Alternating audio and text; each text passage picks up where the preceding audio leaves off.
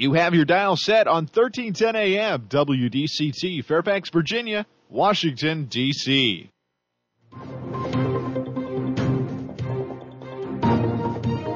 워싱턴과 미국 그리고 세계의 흐름을 짚어보는 라디오 워싱턴의 시사 토크쇼 워싱턴 전망대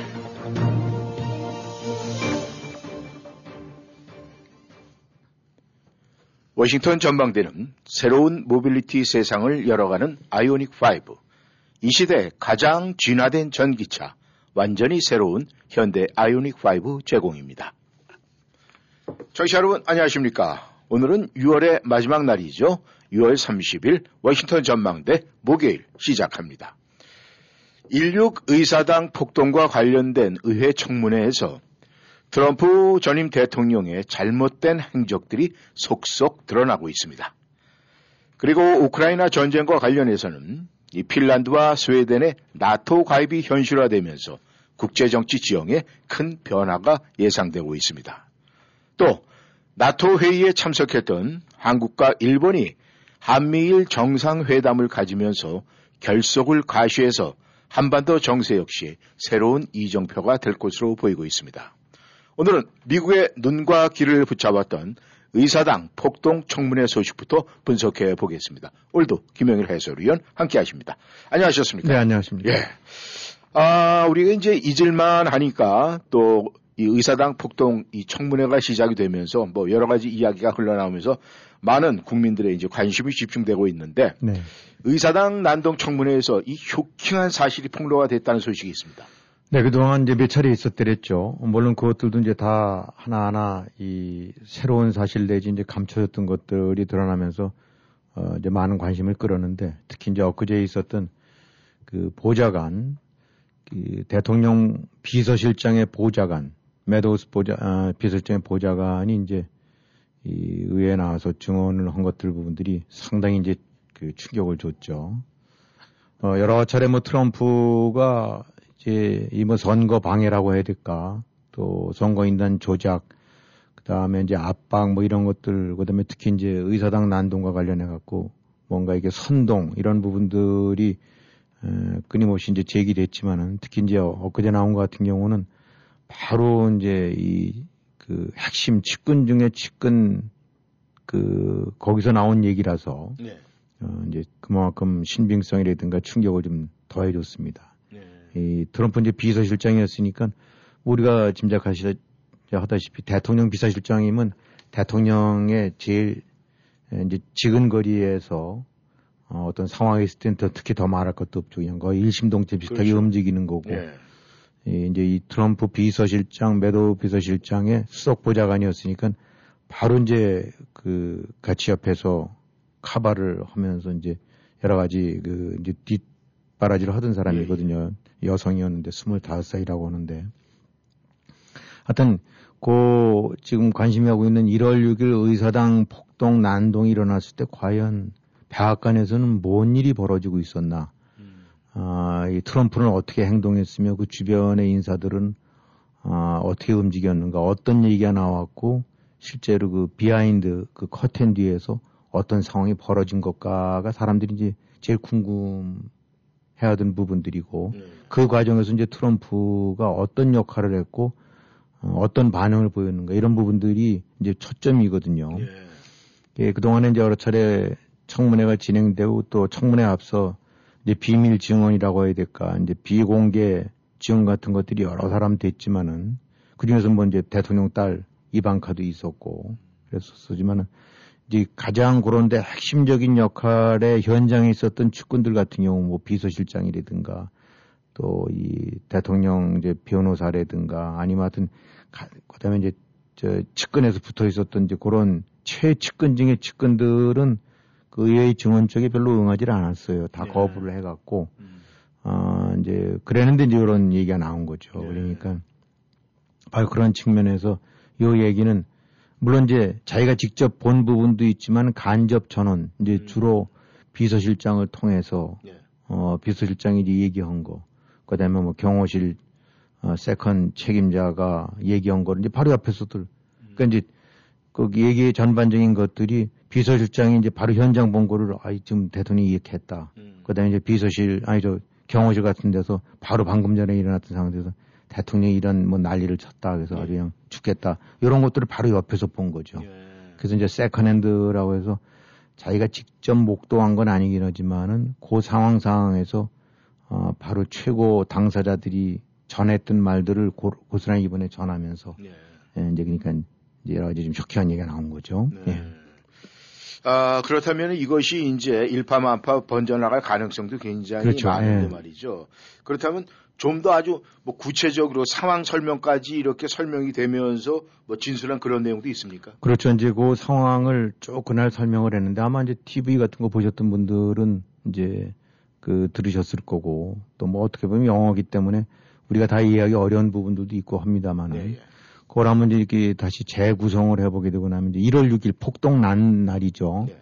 아, 다들 기억하시겠지만 이제 그날 폭동 나기 전에 아, 백악관 남쪽에 있는 광장에서 이제 트럼프 전 대통령이 일장 연설을 했습니다. 예. 예, 그러면 거기서 이제 어, 격렬하게 이제 이 선거 도둑질을 맞았다 아, 이렇게 하면서 이제 그날 바로 의회에서는 이제 펜스 부통령이 주재하는 그 선거인단 공정이 인증이 있었던 예, 예. 날이죠. 이제 진행이 될 거 앞두고 막 이제 마치 그러니까 의회, 의회로 가라 이제 가자라고 해서 아, 뭔가를 아, 이 보여주자라고 이제 한참 바로 이제 그 부분들이 이제 선동 연설 내지 폭동을 선동했다라는 이제 지적을 받는 부분인데 네. 그랬는데 이제 이 보좌관 얘기를 들어보게 되고 나면 어, 이제 트럼프가 쭉 해서 집무실에서 나와서 이제 남쪽 광장 쪽으로 갔는데 네. 사람들이 많이 안 모였다는 거예요. 예. 아, 그 듬성듬성 좀 있었나 봐요. 이제 네. 텔레비에서 이렇게 쭉들 모인 거로 이제 나타나는데, 네. 예. 그러니까 이제 트럼프가 되게 화를 냈다는 거죠. 왜, 뭐, 좀 이렇게 적게 모였느냐. 음. 그런데 이제, 그 집회장으로 들어오기 위해서는 비밀 경호원들이 그 금속 탐지기, 무기 네. 금속 탐지기를 이제 설치를 해놨나 봐요. 네. 그건 뭐 대통령 움직이는 데니까 그건 당연한 거죠. 그렇죠. 그러면서 이제 그 전에도 이미 이제 수석보좌관이나 아니 저 비밀 이제 경호처나 이런 데 쪽에서는 아 이 무기를 지닌 사람들이 지금 많이 있다. 그리고 실제로 디텍트가 됐다라고 해서 했는데 아 그러니까 이제 당연히 금속 탐지기를 설치했을 거고. 그러니까 이제 대통령 이제 트럼프가 무지하게 이제 화를 냈다는 거예요. 음. 왜 여기 금속 탐지기를 설치하느냐. 저 사람들이 뭘 무기를 가졌다는들 나 해치러 왔- 나 해치우러 왔겠느냐. 음. 나한테 위협이 되겠느냐. 다 네. 우리 편인데. 음. 라는 식으로 해서, 아, 그야말로 그냥 길길이 뛰어대는 거예요. 네. 저, 저기 저, 탐지기 집어 치우라고. 음. 그러나 어찌됐든 간에 이제, 어, 이미 뭐건 해서 많은 사람들이 이제 물론 모이긴 했지만 더 많은 사람들은 그, 이제 그 바깥의 길, 네. 펜실베니아 에브뉴에서 이제 의회로 가는 길 쪽에 이제 웅성웅성 모여 있고 음. 그런 상태인데 자 이제 거기서부터 이제 그런 류의 사단들이 벌어지 이런 부분들은 사실은 알려지지 않았던 거거든요. 네.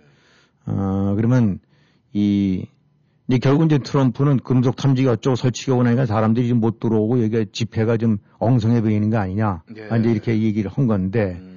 바로 이런 부분들이 이제 대목 대목이 아, 법적으로 문제가 될 수 있는 것들. 예. 그러니까 지지자들에 대해서 이제 부추기는 연설도 선동으로 되지만 동시에 예.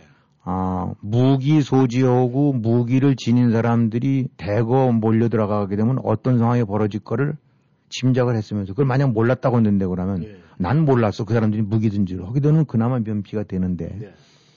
일단 왜 저러냐 그게 우리 편인데라고 하면서 그 얘기는 뭐냐면 머릿속에 뻔히 무기를 지닌 걸 알고 있고 인지하고 있고 그로 인해서 어떤 폭력적인 어, 유혈 사태가 벌어질 수도 있음을 예단했음에도 불구하고 가라고 했다라는 건 이건 이게 달라지는 거죠. 그렇죠. 네, 그러니까 이제까지는 나는 선거 도둑질 말했다는 소리만 했을 뿐, 예. 그 다음 행동은 다 각자가 알아서 한 거다라는 데면 아까 말씀대로 약간의 면피가 되는데, 네. 아, 이거는 뻔히 뭔 일이 벌어질 수 있음을 예고, 예상했음에도 불구하고 등 떠밀었다라는 음. 거는, 아, 이런 거는 이제 바로 그 사법 처리 대상, 이제 사법 처리의 이제 하나의 그 간접 증거, 예. 내지 분명히 이제 팩트가 될 수 있다는 얘기죠. 예. 그 다음에 이제, 어, 1억으로 해서 아무튼 이제 저기 연설을 하고 난 다음에 이제 그 다음 장면들이 나오는데 네. 거기서 이제 트럼프가 가려고 했다는 거예요, 의회 쪽으로. 음. 어, 그러니까 이제 그 비스트라고 그래갖고 대통령 전용 차량이 있는데 이제 거기를 타고 어, 의사당 쪽으로 가자라고 했더니 이제 경호실 관계자들이 거기 지금 상당히 상태가 안 좋다. 아, 가시면 곤란하다. 네. 아, 뭐 이런 식으로 해서 이제 막고 있고 또 이제 보좌관이라든지 측근들이라든가 공화당의 뭐 이, 이제 이런 사람들 같은 경우는 이제 그때 매도 비서실장 쪽으로 난리가 났다는 거예요. 메시지가 오면서. 네. 야, 지금 사람들 이 행태가 이상한데 음. 지금 때로 몰려가고 지금 분위기가 심상치 않은데 그 가게 하면 안 된다라든가 빨리 대통령한테 진정시키려는 메시지를 보내게 해라. 네. 음. 근데 이제 한쪽에서 막 그런 상황이 벌어지는데 트럼프는 가겠다고 했다는 거죠. 음. 그러니까 이제 막 말린 거, 이제 말렸다는 거예요. 네. 그래서 이제 경호실 부책임자 같은 경우가 아, 이제 거기서 말리면서 했더니 아, 이 트럼프가 그 자기 전용차 쪽으로 끝까지 다가가면서 예. 그 다음에 이제 전용차 운전수가 있을 거 아닙니까? 예, 예. 그쪽을 잡아내리려고, 끌어내리려고. 어. 그러니까 경호실 부책임자가 그걸 막으니까 음. 아, 이 목덜미 쪽 부분들을 네. 트럼프가 안쪽으로 밀어제치면서 안 되면 내가 이제 운전해서 가겠다라는 음. 취지나 다름없죠. 예, 예. 그래서 거기서 이제 실랑이가 벌어졌나 봐요. 네. 그러면서 이제 그 과정에서 못 가게 오르니까 F-워드를 써가면서 음. 내가 이 F 대통령인데 음. 어, 가자, 가라, 라고 그러니까 그런 정도 상황이 벌어졌다는 거예요. 어. F-워드를 계속 쓰면서. 음. 어쨌든 그래도 경호실들이 음, 이제 막은 거죠. 음. 그렇게 해놓고, 어, 일단 이제 백악관으로 이제 다시 돌아온 거예요. 그러니까 이제 이 부분 같은 경우도, 어, 이 완력에 의한 이제 이 뭐 이런 부분들이 아, 난 몰랐다. 이 뭐 난 저 사람들이 나 지지자들이 가서 그런 행동을 줄 몰랐다라는 부분들을로 벗어나기에는 너무 의도적인 행동, 다분히 어떤 그 본인의 의지가 가미된 행동 이런 부분들 같은 것들이 이제 충분히 그 정황 증거라든지 시험적 증거로서는 이제 네거티브하게 작용할 수 있는 요소들이 되는 거죠.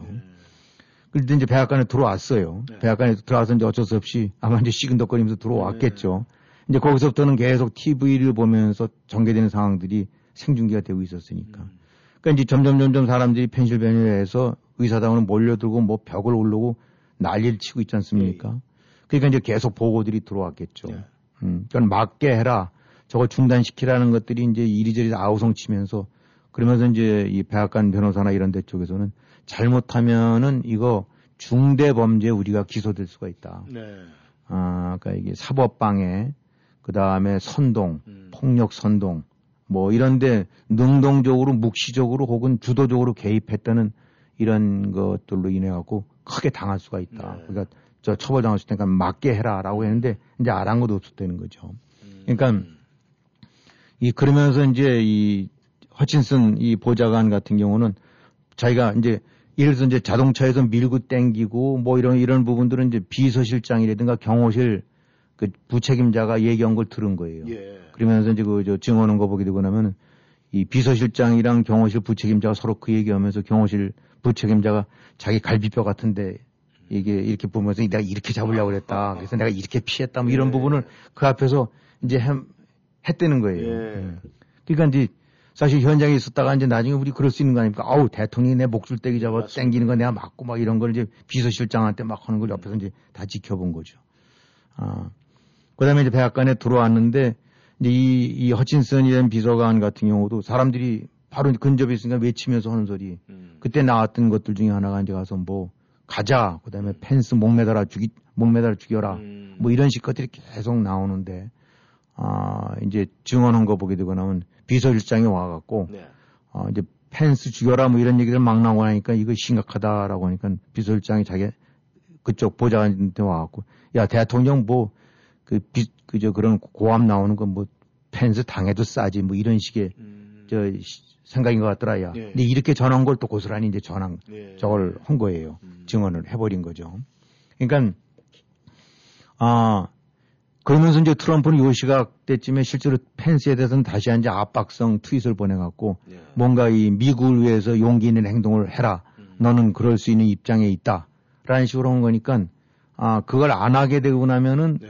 아 바로 네가 어떻게 되든 간에 이제 저, 저 사실상 이제 어떻게 보면 방조 내지 무기난 것 같은 경우 그러니까 이제 그 주변에서는 주방위군을 출동시켜야 된다 그 다음에 펜스가 지금 의회 내에서 굉장히 위험한 상황에 처할지 모르니까 아, 중지를 시켜야 된다. 뭐 이런 부분들은 뭐 이방카서부터 시작해서 사위도 그렇게 했고 이제 보좌관이나 이런 데서들 같은 경우도 이제 이 시리어스해진다라고 했는데 역시 다 이제 아이 다 무시를 해버렸다. 네. 말을 안 들었다. 그러니까 그러면서 이제 이, 어, 이 보좌관 증언한 거 되고 나면 그런 상황이 전개되는데 이 매도 비서실장이 하는 행태 되고 나면 자기가 이제 하도 답답해서 음.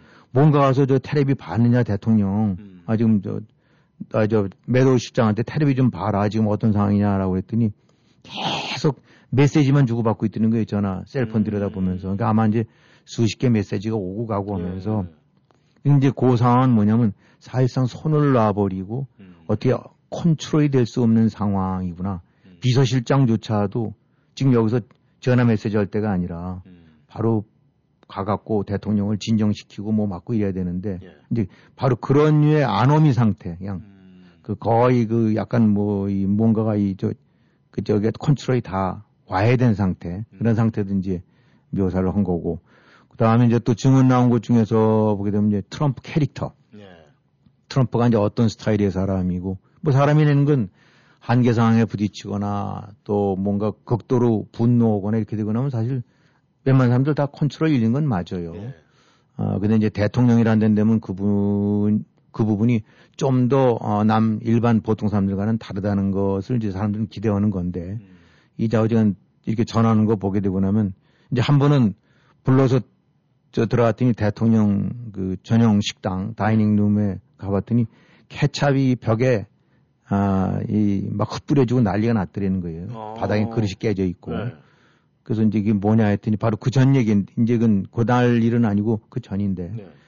아, 윌리엄 바 법무장관 같은 경우가 사실은 이제 트럼프의 속된 말로 꼬붕이다. 음. 아, 그냥 완전히 그 뭐, 이, 저, 그냥 시종과 다름없다라는 식으로 평가를 받다가, 아, 이 대통령이 이제 자꾸 이 트럼프가 선거 이 잘못된 것 같으니까 뒤집어라 뒤집어라 그러니까 음.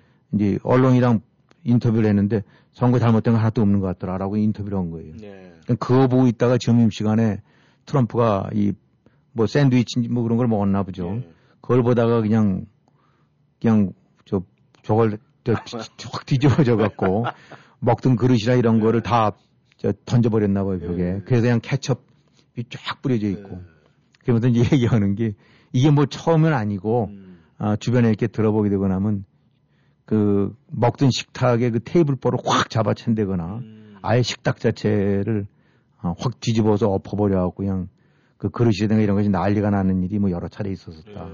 아, 그러니까 이제 그런 얘기. 그러니까 이게 통제 안 되는 상황. 네. 대통령이 뭐 저기다 가면 누구도 컨트롤이 안 되고 어떻게 튈지 모르는 이제 이런 그 대통령의 성정, 트럼프의 성정.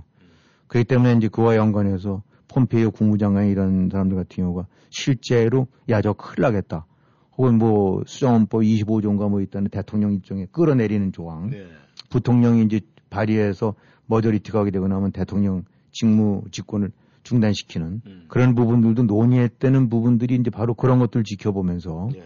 어 그리고 실제로 이제 밀리 합참의장 같은 경우는 쪽들 장군들 내지 국방부 쪽에서 네. 어떤 대통령의 명령도 나한테 반드시 알리고 시행하라. 음. 그건 뭐냐면 이제 그 당시 낸시 같은 국회의장 같은 경우 이제 하원 의장이 네. 저러다가 저 핵단추라도 함부로 눌러버리면 마- 세상 망하는 거니까 음. 그거 통제시켜라. 네. 원래 대통령은 통제시킬 수는 없는 건데 네. 이제 그런 것들이 내는 거죠. 네. 이제 또한번 여기서 이제 증언에서 제시된 것들은 어, 그동안에는 뭐 몰랐다. 내지 누가 뭐 어떻게 되는지 어떻게 하냐. 나는 그냥 내 지지 연설만 한 건데 지지해달라고. 예. 하지만 이런 일련의 여러- 정황이나 증언들 보게 되고 나면 트럼프 당사자 측근들 모두가 지금 의사당 그 난동에 앞서서 이렇게 했던 것들이 얼마나 문제가 될 수 있는지를 음. 충분히 인지하고 네. 있고도 이런 짓들을 계속한 거다. 음. 아, 즉 사전에 어떤 거를 인지하고 한 거랑 그냥 그 그런 거 없이 어떻게 보다 보니까 결과적으로 그렇게 됐다랑은 또 많은 차이가 나는 거니까. 네. 그래서 이 이런 류의 사법방해라든가 폭동, 선거법 위반 이런 것들이 중범 처벌될 수 있다는 거를 강력히 경고했고 음. 다 인지했으면서도 결국은 다 방조하고는 실행을 했다. 음. 즉 명백한 범법 행위가 될 수 있는 부분들을 알고 있었다는 것들이 이제 이런 정황 설명을 통해서 음. 그대로 어, 이렇게 이제 일단이 엿보인 거죠. 네. 아, 그러니까 이래저래 아, 이제 큰 그 충격을 가져다 준 이유가 바로 그런 것들입니다. 네. 아, 아무래도 이 미국이 한국보다는 좀 선진국인 것 같아요. 왜냐하면 이런 지금 트럼프 대통령의 모든 행태 같은 게 만약에 한국에서 그랬다 그러면 대통령 기록물 딱 넘겨버리면 그냥 전부 다 지퍼로 잠그는 거 아니겠습니까? 그렇죠. 그런데도 뭐, 뭐, 이 청- 뭐 미국도 있긴 있을 텐데 그래도 예. 이렇게 용기 있는 예. 아, 이런 사람들이 있는 거죠. 이 청문회를 통해서 발표가 되는 게 참 대단하다 생각이 드는데 이 아까도 말씀드렸었지만은 그 김 의원님께서 그 무기 소지를 갖다 암묵적으로 이제 아, 묵시적으로 허락을 한 거 이런 거는 어떻게 법적으로 따지면 나중에 크게 문제가 되지 않겠습니까? 네, 그래서 이제 지금 법무부라든가 이제 아니면 전문가들 이제 이런 사법 전문가들 같은 경우는 이제 이걸 보면서 네. 아, 저거는 기소가 될 수 있겠다라고 하는 사람도 있고 네. 아, 이제 직접 증거나 이런 부분에서 조금 회의적으로 보는 사람도 있긴 하지만 어찌든 간에 지금까지의 증언과는 다른 관점에서 물론 간접 저 목적이고 그런 네. 부분들이긴 하지만은 아, 전체적으로 아, 이 뭔가 정치적으로도 물론이지만 사법적으로도 문제가 될 여지는 이제 충분히 많이 드러나고 있다. 네. 아, 이렇게 이제들 보고 있는데 네. 왜냐하면 이제 허친슨 같은 경우가 어, 의회에서 이제 이 저기 진실 어 팩트만을 얘기하겠다고 다 선서하고 네. 그렇게 한 거고 그러니까 또 이게 뭐 무슨 노련한 5, 60대 정치인이면 몰라도 이제 20대 중반 어 이렇게 해서 젊은이가 뭐 이런 걸 갖고 정치적인 고려나 이 의도적인 왜곡이나 이런 걸 음. 어, 하기보다는 무지하게 이제 압박을 당했다라고 하더라고요. 네. 뭐 당연히 짐작이 가겠지만은 아 그러니까 이제 그런 거를 극복으로 한 거기 때문에 음. 상당히 이제 신빙성이 있고 어, 그 점에서 사람들이 credibility 둘만하다라고 네. 하는데 여기서 이제 제일 이제 뼈 아프다고 하는 거는 설령 사법적인 것까지는 어떨지 몰라도 네. 아, 이 트럼프가 뭐 짐작은 했었지만은 네. 트럼프의 그 같은 캐릭터, 네. 성정, 어, 그야말로 그 어떻게 그냥 손댈 수 없는 네. 아, 이런 류의 그 언컨트롤가 할수 없는 컨트롤 할 수 없는 이런 상황들이 생생하게 드러났다는 것이 이게 적지 않은 데미지가 될 거다. 네. 야 대통령인 사람이 저걸로 뭐 무슨 뭐 날뛰듯이 뛰기도 그러면 저거 까딱하던 나라 큰일 나겠네라는 음. 그런 상당한 우려와 불안감을 심어줄 심어주게 됐다는 거 네. 그런 부분들이 이제 사법적인 처리라든가 정치력과는 별개로 이제 많은 타격을 줄 수 있는 거고 음. 어, 그렇기 때문에 이제 2024년 다시 재도전을 한다고 했었을 때 물론 열렬 지지자들은 또 이제 그런 부분들도 무시하고 하겠지만은 예. 아, 그런 부분들이 이제 중대한 마이너스 요인으로 될 거다. 네. 어, 하지만 실제로 사법 처리 여부까지 될 부분에 관해서는 이제 뭐 그거는 어, 그야말로 long way to go고 음. 또 설령 이제 사법적인 처리 요소가 분명히 보인다 하더라도 그것이 이제 정치적으로 안게 될 부담도 무지하게 크지 않습니까? 그렇죠. 그렇기 때문에 그 부분은 또 하나의 이제 그 question으로 남아 있는데 하여튼 한마디로 대통령감이라는 측면에서 봐서는 야, 저 큰일 날 사람이다. 음. 아, 라는 이제 그런 걸 줬다는 거. 어, 그래서 이제 공화당 이런 것들 부분들이 이제 공화당 내부의 politic 에, 게임에서는 또 이제 웃을 사람도 있는 게 네. 데 되면 이제 지금 강력한 그 유망 후보로 떠오르는 저 플로리다 주지사 네. 데센티스 같은 경우는 그렇지 않아도 지금 트럼프랑 뭐 유엔 부처 같은 데서 해봤더니 막상 막하로 나오고 있는데 네. 아, 딱 봤더니 트럼프가 이 정말 뭐 도저히 저거는 캐릭터가 용납할 수 없는 사람이다라는 인상이 팍 심어지게 된다는 얘기는 네. 데센티스는 그런 건 없고 음. 행정이라든가 경험 그 다음에 이슈라든가 이념 쪽에서는 트럼프랑 뭐 다를 게 없고 음. 그러니까 이제 그런 사람들한테는 굉장히 좋은 신호가 되겠죠. 네. 청신호가 될 거고 야 이렇게 어쨌든 트럼프가 이렇게 망가지는 걸 보는 건 네. 근데 이제 그렇다면 이제 과연 트럼프가 나올 거냐 음. 정치적으로 공화당 내에서 이제 어떤 데미지를 입어서 이제 위축이 될 거냐라고 하는데 이 점에 관해서 또 양론들이 있어요. 네. 아, 분명하게 데미지를 입어갖고 중도파라든가 이런 데서는 이제 손절을 하려고 들고 네. 에, 저 트럼프에 따라 안 음. 되겠다라는 사람들도 있는데 또 하나는 이제 거꾸로 역설적으로 이제 트럼프 이런 치부가 드러나면은 오히려 어, 흔한 말로 지지층은 더 맹, 맹종 지지층은 더 결집할 여지도 있다. 네. 그렇기 때문에 에, 공화당 입장으로 봐서는 아, 간단하게 저거로 인해서 데미지를 받아갖고 어, 폭삭 뭐 트럼프가 망할 거라든가 음. 위상이 뚝 떨어질 거라고 보기에는 그건 좀 단정적으로 어, 좀 이르다. 음. 어, 왜냐하면 그런 반대 효과도 있고. 예, 예. 자, 그랬던 데 사람들이 자, 저런 데미지 있고 어, 뭐 대통령 후보로 나서겠다라고 할까라고 하는데 음. 사실 그거는 이제 조금 보통 사람들 사고방식을 뛰어넘을 수 있는 게 뭐 트럼프 그 뭐 후보 과정에서 그 이른바 그 스캔들이 얼마나 많았습니까? 예. 보통 사람 같으면 질려서라도 그냥 중도했을 텐데 음. 거꾸로 뭐 다 그거를 거꾸로 뭐 그야말로 그 저기 뭐라고 해야 될까요? 그냥 완전 되친 사람이. 예, 예, 그렇게 해서 했는데 그래서 그런 분석도 나와요. 아, 거꾸로 트럼프가 출마를 앞당길 수도 있다. 출마 선언을. 음. 음, 그거는 뭐냐면은 아, 이 그야말로 이제 정치적인 위해 내지 음모로 몰아가기 위해서는 트럼프가 차라리 아, 출마를 또 공고히 하는 것이 낫다. 음. 아, 그냥 자연인으로 남아서 다- 하게 됐을 때는 자연인으로서의 손가락질을 받지만은 예. 아, 아무리 이제 변명을 한다 하더라도 이 참 어렵긴 하지만 후보로 나서게 되거나 봐라. 쟤들이 이제 내가 저거니까 정치적으로 음매, 음모를 해갖고 음. 나를 위해를 가는 거다라고 해서 이제 갈라치기. 네. 그 식으로 하기 위해서는 오히려 차라리 후보로 나서서 음. 아, 이거를 대립전선을 아, 개인이 아니라 민주당과 공화당 보수와 진보식으로 갈라친 것이 낫다. 음. 이런 얘기들도 또 나오고 있어요. 네. 그런 측면을 봐서는 이 사실 뭐 이 트럼프랑 문재인 정권 같은 경우 보게 되고 나면은 이념상으로 봐서는 완전히 다른 데인데 네 네. 아, 또 다른 행태 쪽에서는 너무 똑같은 게 있죠. 네. 이 완전히 자기 좌파 지지자들 중심으로 해서 나라를 반쪽 내서 갈라치기 하고 뭔가 비난이나 비판받을 일 있게 된다면 뭐든지 이거를 정치적인 음모로 네. 다시 그 프레임을 씌워갖고 음. 그것에 관해서 벗어나고 뭐 문재인 조국 뭐 다 그런 행태들 아닙니까? 음. 지금 저 민주당 한국민주당 하는 것들 보게 된다 그러면 서해 공무원 사건 같은 경우도 완전히 정치적인 음모다라고 해서 음. 그러니까 딱 이런 유의 특징들은 이 사법적이든 모든 상황이 봐갖고 자기한테 비난 내지 이걸 피할 수 없는 그런 데면 이걸 딱 정치적인 프레임을 씌워서 음. 그다음에 좌파와 니네 편으로 갈라서 예. 좌파 지지자들한테는 더욱더 열광시키게 만드는 음. 음, 그래갖고, 어, 이른바 이제 진영 논리를 전개할 여지가 있기 때문에 분명하게 데미지를 주는 건 사실이지만 이제 그건 중도파 예. 내지, 아, 이, 이런 측면에서, 어, 이제 데미지는 올 수 있지만 골수 지지자들한테는 오히려 어떻게 보면 더, 어, 이래서, 어, 우리 트럼프를 지켜야 된다라는 음. 그런 것이 될 수가 있고. 그래서 지금 또 한편으로 봐서는 늘 지적되던 부분이 있다면 공화당 내에서는 참 정말 딜레마다 이거. 네. 지금 상태로 봐서 트럼프가 어, 후보로 나선다는데 그러면 사실은 굉장히 유력해 보이는데 음. 어, 이 중도나 이런 쪽으로 봐갖고는 이제 점점 점점 지지를 더욱더 이 얻기가 어렵고 예. 어, 그리고 공화당은 어느 쪽 길을 가야 음. 음, 이게 이 정말 저 대권을 다시 찾아오느냐 네. 거기서 이제 딜레마가 올 수밖에 없는 거죠. 네. 어, 그래서 그런 측면으로 봐서 하여튼 앞으로 이제 서- 청문회가 더 계속 지- 진행될 거고 네. 여러 가지 데서 사실들이 나오긴 하겠지만 설령 팩트와는 별개로 또 이런 곤란한 점들은 음. 딜레마들 요소들을 안고 있기 때문에 어, 이제 우리가 이제 지켜보면서 어, 이제 분석들을 해야 될 것 같아요. 네. 지금으로선 단정 짓기 어렵습니다. 예. 이 그런 얘기가 있어요. 아, 김 의원님께서도 말씀드렸지만은 이 트럼프 전임 대통령이 그 F 바, 이 발음이 나는 단어를 하도 많이 써가지고요.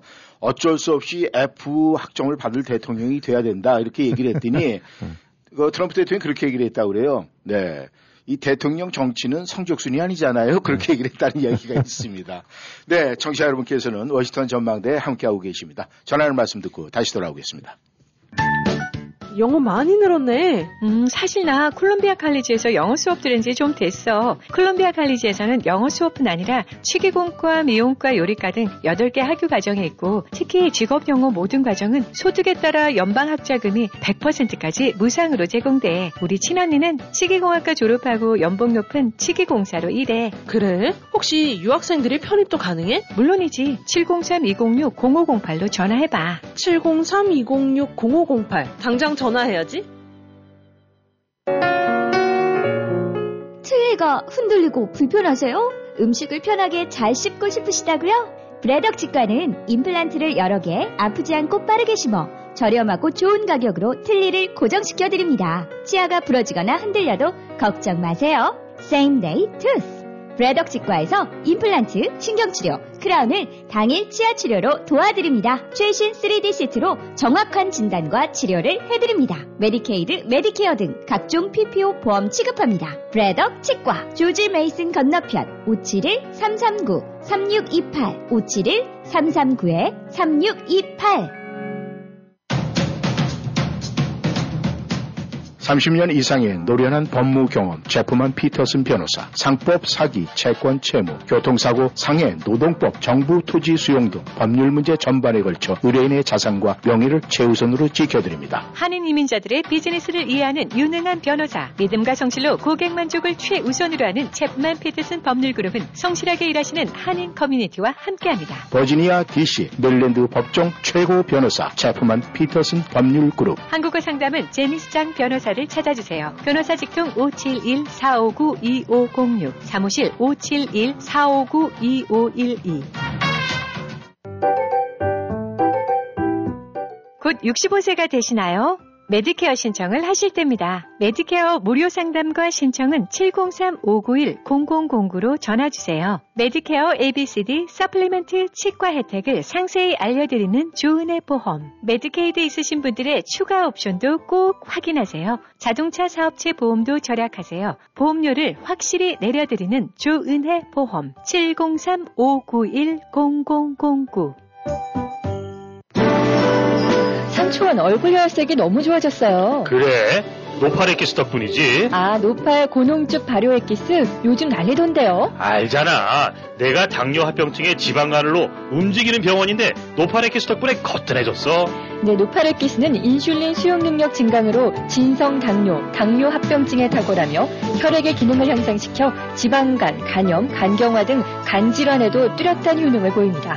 자연 건강의 집으로 지금 전화 주세요. 703-333-5066, 333-5066. 데저트 블룸 노파레켓은 자연 건강의 집에서 판매합니다. 여러분은 지금 라디오 워싱턴 그리고 미주경제 신문 대표인 김용일 해설위원과 라디오 워싱턴 콘텐츠 본부장 이구순이 진행하는 워싱턴 전망대를 함께하고 있습니다. 전하는 말씀 듣고 어, 다시 돌아왔습니다. 아, 이번에는 저 이 러시아 우크라이나 그 사태 쪽으로 좀 어, 시선을 돌려봐야 될 것 같은데 문제는 그 전에 말이죠. 스웨덴과 핀란드의 나토 가입이 마침내 실현이 되는 것 같은 네. 그런 감이 계속 흘러나오고 있는데 지금 어찌 됐습니까? 네, 이제 일단은 됐다고 봐도 되죠. 아, 그 동안에 이제 다른 데는 관계없이 이런 이제 터키 쪽, 뭐 이름이 좀 바뀌었죠. 어, 저 바뀌었는데 이제 터키가 반대를 했었었는데 네. 뭐 표면적으로는 이제 쿠르드족과 관련해서 스웨덴이나 핀란드가 취해왔던 스탠스가 마음에 안 든다라는 음, 거였지만 사실 내막은 이제 미국한테 그 F-16인가 그 전투기를 구입하려고 그랬는데 미국이 이제 여러 가지 찜찜하니까 안 팔려고 했던 네. 부분들을 이제 그거를 아, 목리를 부려갖고 어 이제 그런 데서 긍정적인 답을 얻어내는 식으로 아. 이제 맞바꾼 게 아니냐. 예, 예, 그래서 어쨌든 터키가 반대를 철회해갖고 음. 지금 아마 신속하게 진행이 될 것 같습니다. 그러니까 네. 이제 현재 30개국인데 아 32개국으로 해서 음. 어 이제 사실상 뭐 보통 한 뭐 저 빨라도 뭐 8, 9개월 그다음에 1년 넘어 걸리는데 지금 상황에서는 그렇지 않은 것 같고 네. 아주 그야말로 그냥 특급 이 저기 속성으로 네. 해갖고 어 최대로 빨리 해서 이제 조만간 음. 아이 스웨덴이랑 핀란드가 나토 진영에 추가로 가세가 될 것 같습니다. 아주 그건 좀 잘 된 거죠. 네. 음. 아, 만약에 이제 스웨덴과 핀란드가 나토 가입 뭐 이렇게 되면 어떤 영향적인 일도 있을 수가 있고 그다음에 푸틴이 봤을 때는 이게 굉장히 좀 가슴 아픈 얘기인데 뭐 그렇죠. 별다른 반응이 없습니까? 지금 뭐 하여튼 나토 가입이 되고 나면 뭐 어떻게 보면 30개국에서 두 개 얻는 거에 아니냐라고 했었을 텐데 그렇게 이렇게 단선적으로 볼 것이 아니라 이제 이건 중대한 변화죠. 이 두 나라 같은 경우가 뭐 스위스, 오스트리아 이런 데와 이제 더불어서 어, 중립적인 위치, 동서 소위 미국과 러시아 혹은 소련 양 대결 지정에서 이제 중립적인 위치를 해왔다가 그러니까 스웨덴과 핀란드 같은 경우는 70여 년 만에 그 입장을 바꿔갖고 음. 이제 서방 진영으로 어, 가세를 한 거거든요. 네. 그리고 또 두 나라의 지정학적인 위치가 굉장히 이제 이 나토한테는 힘이 되고 러시아한테는 부담이 돼요. 음. 사실 이번에 러시아가 우크라이나 침공한 표면적인 이유는 우크라이나가 혹시 나토에 가입할 여지가 있, 기 때문에 예. 그에 대한 압박을 하고자 하는 식으로 들어온 건데 음. 이제 우크라이나 아직 뭐 해결은 안 됐지만 이제 스웨덴이나 핀란드라는 얼쌍통하는 데서 이제 혹을 거꾸로 떼려고 이제 붙인 게 네. 되버렸죠. 그 핀란드 같은 경우는 이제 지도 대충 짐작해 보시면 알긴, 알겠지만 바로 러시아랑 국경을 접하고 그렇죠. 있는 데거든요. 네. 근데 지금 러시아가 나토국들, 그러니까 일단 적대국이라고 할 수 있는 나토국이랑 국경 접하고 있는 것이 한 1300km 정도쯤 되나 봐요. 네. 근데 이 핀란드와는 국경을 접하고 있었지만은 핀란드는 중립국이었기 때문에 네. 이제 국경이라고 생각을 안 하는데 그게 또한 1200 몇십에서 거의 1300km 가까워요. 네. 그러니까 한마디로 한국으로 친다면 휴전선이 두 배로 늘어난 거라고 음. 볼수 있습니다. 그러니까 이제 러시아는 그만큼 부담이 되는 거고 예. 맞상대해야 되는 이제 나토를 적이라고 생각했을 때 적 진영이 훨씬 더 보강이 되고 국경선도 넓어지고 예. 아 이제 길어지고 음. 그러다 보니까 이제 이 배치해야 될 국경선에 따라서 배치한다고 그러면은 네. 어, 나토군이 예를 들어서 핀란드 국경 쪽에 쭉 주요 무기들을 배치한다고 그러면 맞배치를 해야 될 거 아닙니까? 네. 그러니까 이제 카바리지가 훨씬 넓어졌다고 음. 봐야 될 거고 또 핀란드 같은 경우는 이미 뭐 그전에 겨울 전쟁 때 나타났지 만만한 상태가 아니거든요. 음. 그럼 뭐 러시아에 비해서는 약하긴 하지만 그러나 그 마크한 육군 특히 이제 스키부대의 활약 같은 경우는 아주 원래부터 유명했던 데고 예. 그다음에 스웨덴 같은 경우도 어 이 상대적으로 작긴 하지만 그 아주 그냥 야무진 나라기 때문에 예. 특히 무기 개발 미사일이라든가 이런 데 측에서는 또 전차라든가 예. 이런 데서는 굉장한 그 노하우를 갖고 있는 데기 때문에 음. 아 그것도 역시도 어, 이 러시아한테는 큰 부담이 되는 거죠. 예. 그럼 무엇보다는 이제 그 이 나토에 대항했던 것이 이제 바르샤바 조약 기구였는데 예. 거기에 있는 이제 과거 이제 한참 전성기 때는 서로 전력이라든가 군사 육군수 뭐 기갑 병력 공군력 이런 것들 위해서 양쪽이 거의 그 균형을 이루고 왔었다가 네. 일단은 지금은 이제 균형이 완전히 깨져버리는 거죠. 음. 참여 국수만 하더라도 폴란드라든가 루마니아, 불가리아, 헝가리 뭐 이런 데 부분들이 다 네. 동구권에 있었다가 음. 아, 지금 다 배를 바꿔 타고 이제 이 나토에 에, 저 이제 손을 그러니까 잡은 상태니까 네. 특히 이제 폴란드 같은 경우는 뭐 이번에 우크라이나 사태 때 아주 결정적으로 어, 나토에 힘을 실어주는 역할들을 했죠. 폴란드 바로 국경 접하고 있는데. 네. 그러니까 하여튼 러시아 입장으로 봐서는 과거에 그 바르샤바 조약 기구에 이제 맹주 노릇을 했던 거에서 이제 다 떨어져 나갔고 음. 어, 뭐 푸틴이 보니까 며칠 만나긴 했는데 무슨 왜 탄자들하는 나라들 있지 예, 예. 않습니까? 뭐 굉장히 그 나라를. 우습게 예. 봐서가 아니라 이제 그 주변에 음. 사실 국제적인 어, 군사력이나 정치적 영향력으로 봐서는 미미하게 짝이 없는 예. 이 이란까지 얹어갖고 네 명, 네 다섯 명이 이제 푸틴이랑 같이 서 있는데 지금 나토의 위험과는 비교가 안 되죠. 예. 그러니까 아 그야말로 한 세대 지나면서 어, 나토와 어, 바르샤바는 그 운명이 너무나 이제 확연하게 갈라갔고 네. 푸틴은 물론 지금 이제 우크라이나를 침공을 오고 못된 짓을 하고 군사력을 과시하고는 있지만은 사실상 국제 왕따 내지 외톨이 신세로 전락을 했고 예. 주변의 우호국 내지 지원국들 같은 경우도 그 뭐 제대로 된 나라라고 하기에는 어려운 그저 동네 골목 대장 수준으로 전락을 했고 네. 나토 쪽 부분들은 아주 완전하게 아, 명실공히 경제력, 군사력, 대외 명분 이런 데 입장에서 확고하게 달라졌죠. 그러니까 이것이 이제 앞으로 큰 제2의 냉전이라고 하는 측면으로 봐서는 이제 힘의 균형이 많이 달라질 거고 네. 또 무엇보다도 나토가 이제 취하고 있는 스탠스가 러시아에 대해서 우크라이나 전쟁 때 전까지만 하더라도 네. 일종의 이제 전략적 동반자까지는 아니지만 이제 전략적 상대 파트너 네. 아 뭐를 이런 걸 고려해야 될 상태에서 지금 이제 완전히 사실상 주적으로 바꿔버렸거든요. 음. 유럽의 안위와 이 법질서를 깨뜨리는 이제 그런 침략자니까 이거는 우리의 주적이다라고나 다루는 식으로 네. 스탠스를 어, 바꿔 잡았고 음.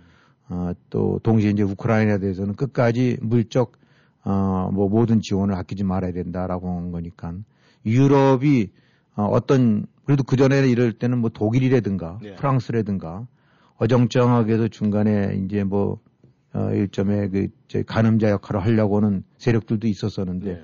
이제 외형적으로는 그 부분이 다 멸시돼 버린 거죠. 음. 그러니까 이제 러시아는 그런 점에서는 더욱 더 외톨이가 돼 버린 거고 어, 유럽은 서유럽은 또 원- 원래부터 미국과 서방이 이제 같은 축이었지만은 음. 특히 이제 동유럽 출신들 이런 데는 훨씬 더 격렬하거든요. 음. 왜냐하면 러시아한테 당할 수가 있기 때문에. 예. 그러니까 동서유럽이 다 아, 망라해 갖고 어, 완전히 이제 러시아에 대해서는 그 등을 돌리고 음. 완전히 러시아를 이제 적으로 간주하는 식으로 바뀌어 버렸으니까 뭐 지금 우크라이나에서 이리저리 해갖고 뭐 동부 지역을 뭐 압박을 가하고 있다 뭐 어쩌고 하고 그러긴 하지만은 예.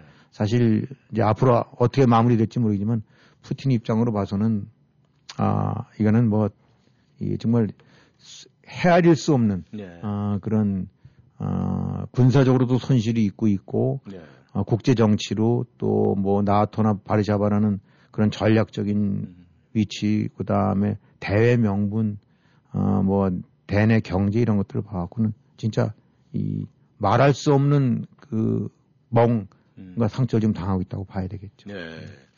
지금 김 의원님께서 말씀하신 대로 그게 맞는 얘기 같은 게 이 국제 정치는 이 배팅 싸움이다 뭐 이런 얘기가 있어요. 만약에 지금 터키가 아, 협조를 안 했다면은 지금 이 핀란드나 스웨덴 문제도 그게 쉽게 처리될 문제가 아닌데 이 가마류가 미국에서 만약에 너희들한테 F-16 비행기 안 팔아 그러면 어 그래 그럼 우리는 러시아 거 살 거야 이랬었는데 이번 전쟁을 통해서 아주 그냥 러시아 이 무기가 형편없던 걸 아니까 아마 그게 먹히지 않았나 생각이 들어요. 글쎄 뭐 짐작컨대 이 러시아가 이 홍길동 군대와 좀 다름없는 점이 있고 예. 무기라는 게 보게 되고 나면 더덕더덕 이어가는 상- 하여튼 이번에 그런 측면에서도 러시아가 입은 데미지는 크다고 봐야 예. 되겠죠.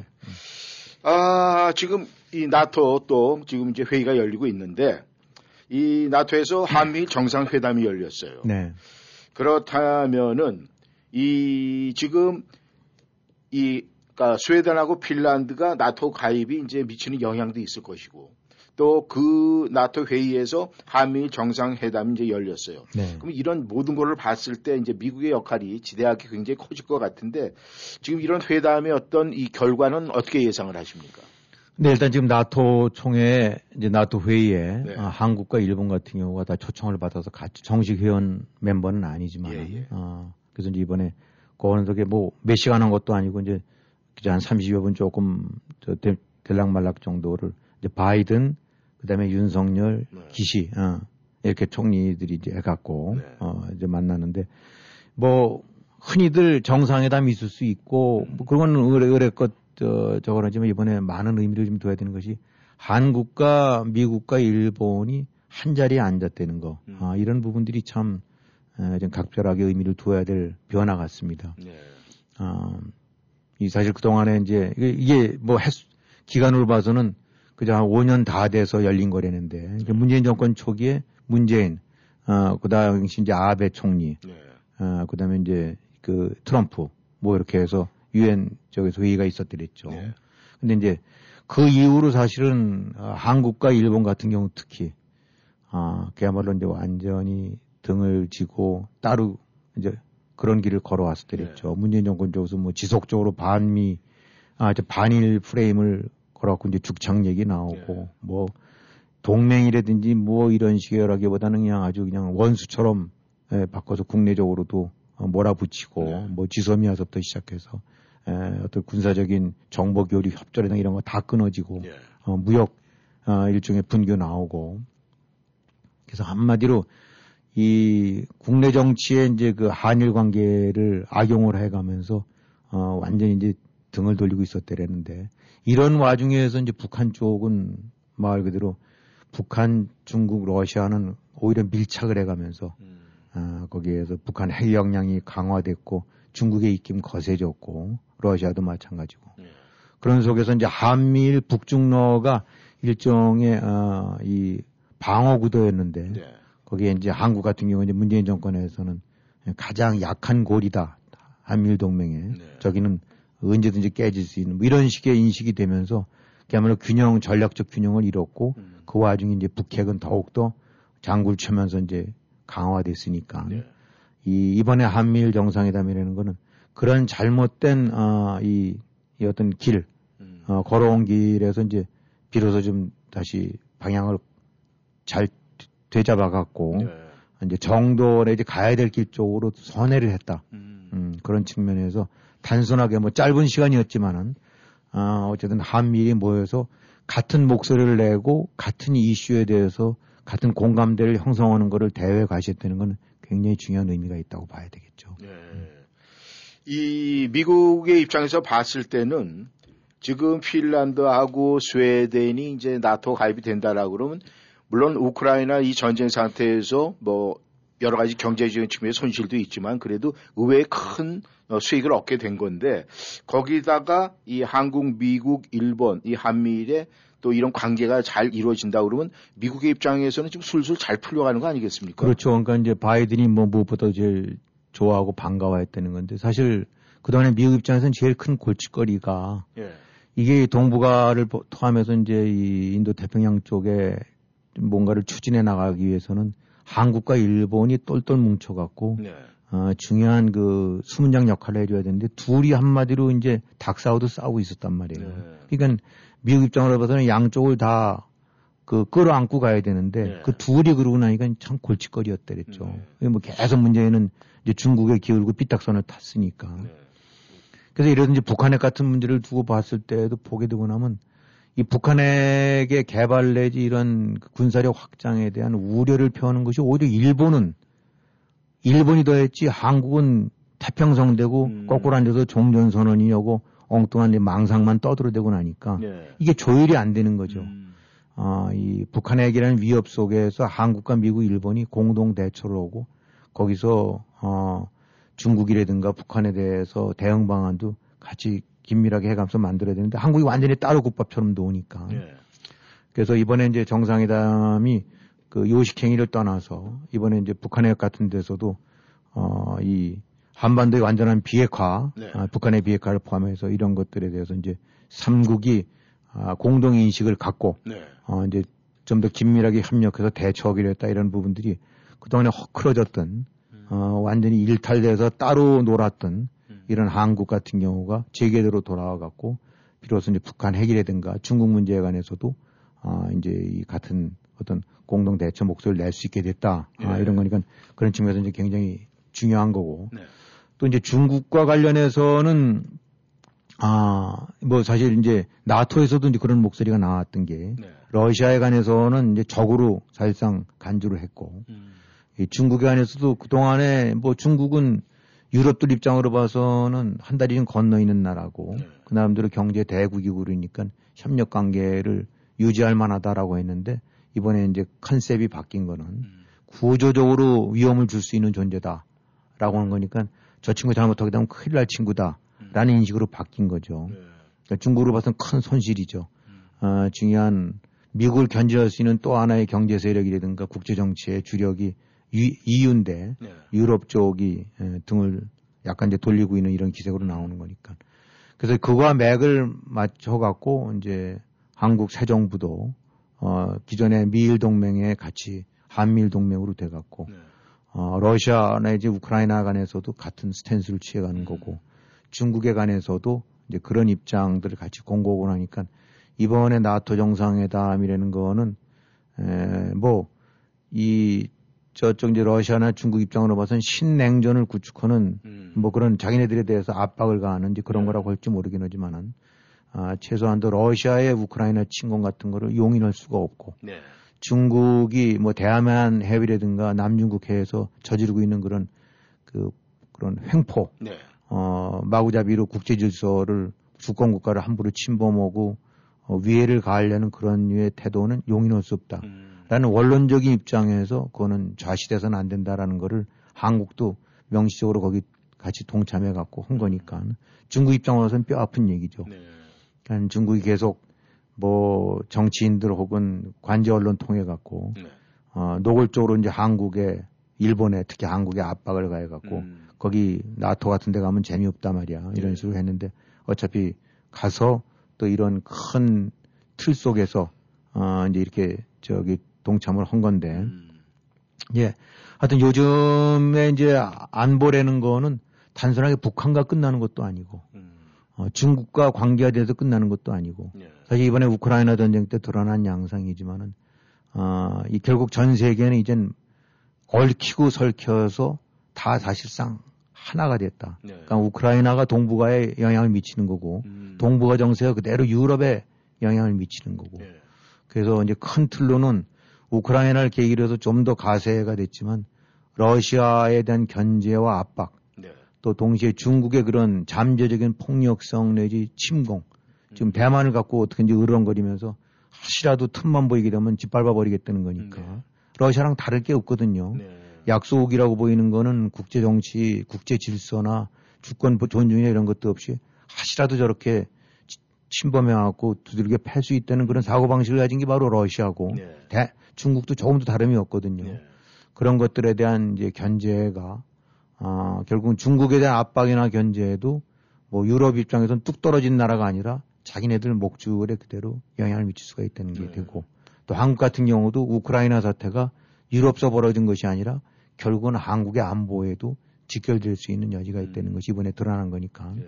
이 신냉전이라는 거는 에, 과거에는 나토는 동서 진영으로 해서 유럽 쪽 네. 그다음에 이쪽에서는 러시아, 중국, 일본, 한국, 뭐 북한 음. 해서 서로 뚝뚝 떨어져 있으면서 했던 것지만 이제는 완전히 다 혼재가 돼 버렸다. 네. 그리고 서로와 서로 간의 관계나 이런 것들 부분들이 다 영향을 주고 영향을 받을 수 있는 네. 그런 입장으로 이제 상황이 바뀌었다. 네. 거기서 이제 한국 같은 경우가 아, 결국은 어떤 스탠스를 취하느냐. 근데 뭐 단순하게 뭐 중국과 등을 돌리는 것만은 아니에요. 네. 꼭 그런 의미는 아니고 어, 실제로 보게 되는 중국과의 교역이나 이런 부분들이 미국과의 교역보다 한국 같은 경우는 거의 더블에 달할 정도로 네. 경제적으로는 긴밀하게 이제 돼 있는데 음. 어, 그러니까 경제 관계를 무시할 수는 없겠죠. 예. 어, 하지만은 그 속에서 이제 안보나 국가의 어, 존재 가치 기본에 해당되는 것들은 그거는 타협이 될 일들이 아니다. 음. 아, 설령 경제적으로 돈과 연관돼 있긴 하지만 어, 국가의 안보나 이런 부분들을 거기 결부시켜 갖고 어, 이 문재인 정권 하듯이 그렇게 해서는 안 된다라는 음. 것이 지금 여시 보여주고 있는 거고 네. 바로 이제 유럽 같은 경우도 보게 되고 나면 이제 독일 같은 경우가 지금 아주 뼈저린 반성을 하고 있다는 게 음. 아, 뭐, 메르켈 총리서부터 독일이 그동안에 이제 프랑스나 독일 같은 경우가 아, 무슨 경제적인 협력이나 이런 대화를 통해서 공산권 국가, 사회주의 국가와도 어, 어떤 형태로든 공전 체제가 가능할 수 있다. 음. 라는 식의 노선을 걸어온 게 두 나라거든요. 네.